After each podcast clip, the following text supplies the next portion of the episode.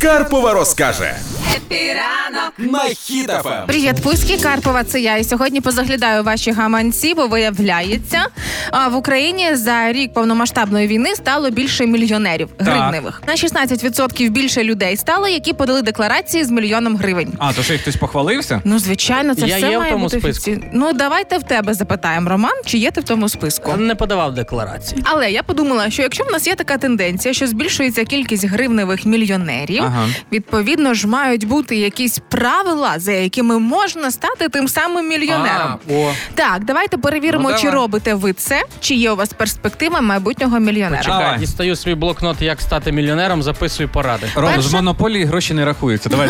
Перше правило це використовувати час із користю. Не знаю, чи я мільйонер майбутній, бо полежати це святе, по-моєму, ні. А, час і скорості. Це зараз в Тіктокі популярне відео, дивишся відео, тобі за це платять гроші. Може, це про це? А може тоді добре, монетизуй. забираю свої слова назад. Наступне правило, якщо ви бачите себе майбутнім мільйонером, це не залишайтеся довго на одному і тому ж місці, тобто на одній тій самій посаді. І я така, ну ішов дев'ятий рік хепіранку, пора Юлічка і честь знать.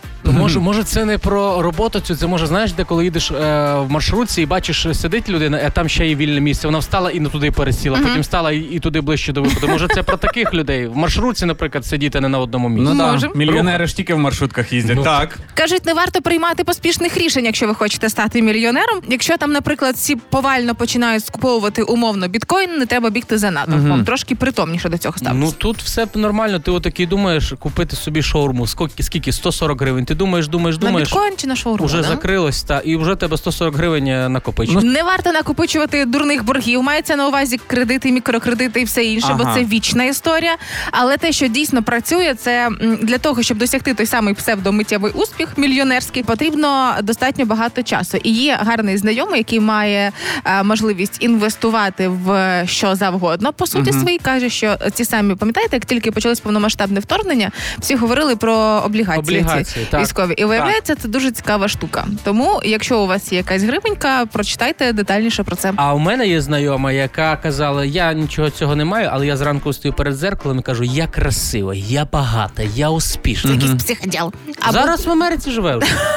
Будь Тепер ласка. має два дзеркала. А коли будете йти сьогодні з роботи додому, послухайте в навушниках книгу Ваш сусід мільйонер. В українській озвучці є в безкоштовному доступі ця книга.